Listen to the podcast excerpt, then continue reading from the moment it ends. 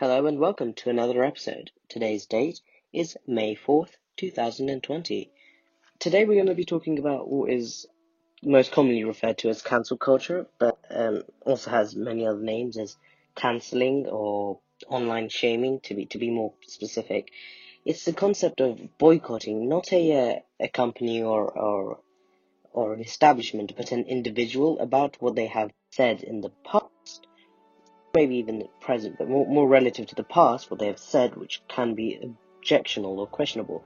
This topic was suggested to me in season one, back in March, amidst the um, amidst me doing some research and and performing certain things I do to get to amalgamate this uh, podcast. Uh, there was um, there was some trouble in in uh, around what had happened prior prior to to the uh, wow prior to this uh, being nominated to me. So I um so I put the, that podcast that episode on hiatus till further notice because um it quite literally uh, happened at a government level in the UK. But uh, I think it's um, important at first to, to explain what cancel culture is. It's um it's a it's a well, what people who who conduct it rather is a way of protesting against um, establishment or or not establishment specifically, but an established figurehead or an established person about what they may have what they have said publicly online or what they believe in or, or whatever. It's uh it's to it's in a sense to dig up their past and, and tarnish their, their present for what they what they had said or what they believe. And um of course, I don't agree with uh, with uh, what some of the people have said in the past and, and their opinion, but um, uh, it's it's a fine line between f- freedom of speech and um, and what can be used against you. It's self jeopardy, I think is the correct term. Um, but yeah, it's it's been uh, it's been done to many people. Some some famous people, I guess, relatively famous people like uh, like um, a, a government advisor, Andrew Sh- uh, uh, James Charles, he was he was quite famously cancelled for um for something he, he had done. I wasn't too informed about James Charles, and nor would I like to be. I, I don't know much about him, and I, I'm not a fan follower of him. But uh, yeah, he was allegedly cancelled as well. It's uh, it was a, a, a form of boycott or, or um, suppressing someone or making them seem worse because of what they had published or said online. It was done to R. Kelly um, uh, and and Kevin Hart uh, for for making homophobic and racist jokes in the past. It's it's been done to Harvey Weinstein. It's also brought a rise to the Me Too movement, which was um, really important, especially in Hollywood.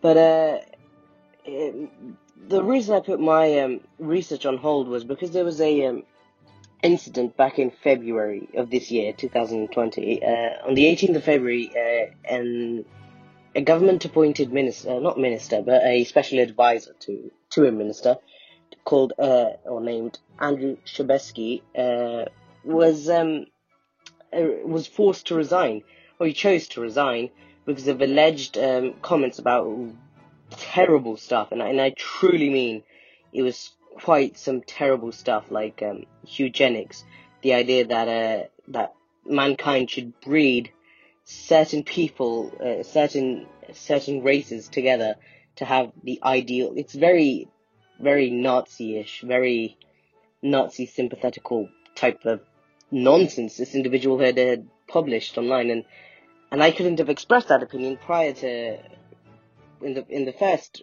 draft of this um podcast because there wasn't enough information available.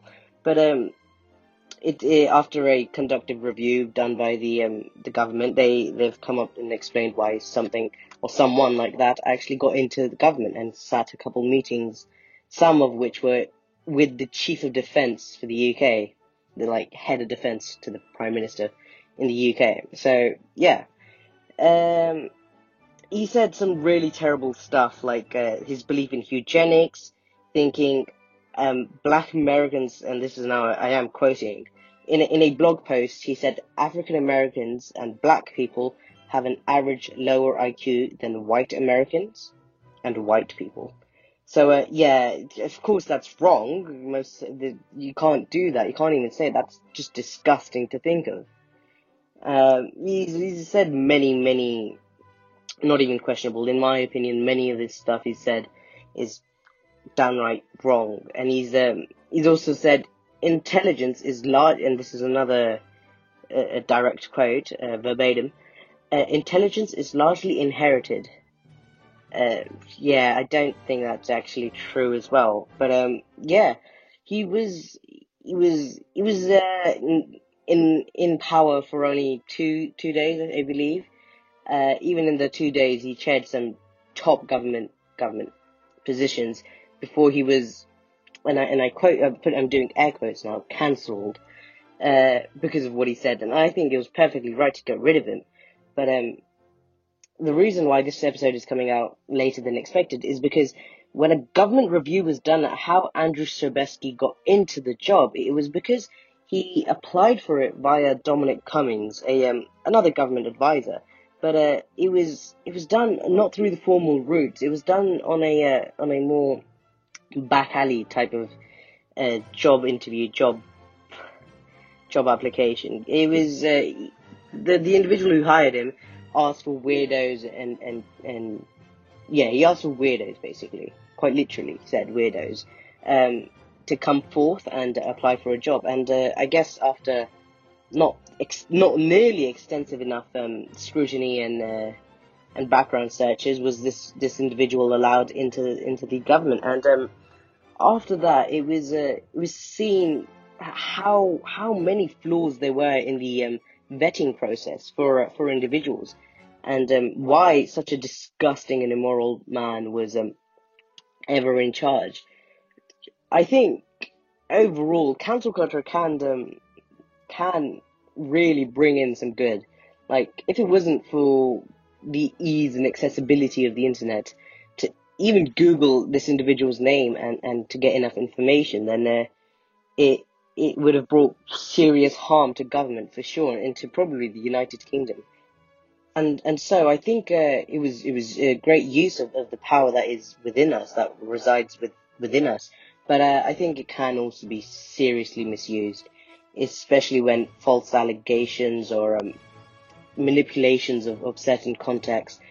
Uh, for example, in Twitter, there's a set word limit, and if you exceed the word limit, you might have to say something else in in a second tweet, and you, your second tweet may be taken out of context, for example, and people may start spreading hate on you without knowing the true true understanding of what it is. Of course, in this circumstance, it was used in the most ideal situation to actually get rid of someone terrible. But um, there have been circumstances where people not as bad, or probably not even bad, have been, um, again, quote, uh, cancelled because uh, of what they have said but not intended to mean. And, and they've clearly said they don't intend to mean that. And it was widely understood. But because their stuff was taken out of context, they got cancelled and their reputation slightly tarnished. Johnny Depp was an example of that. Um, so I think yes, overall cancel culture is um, predominant and, and existing, but um, it's just another way to be, another way to say just be careful about what you say online.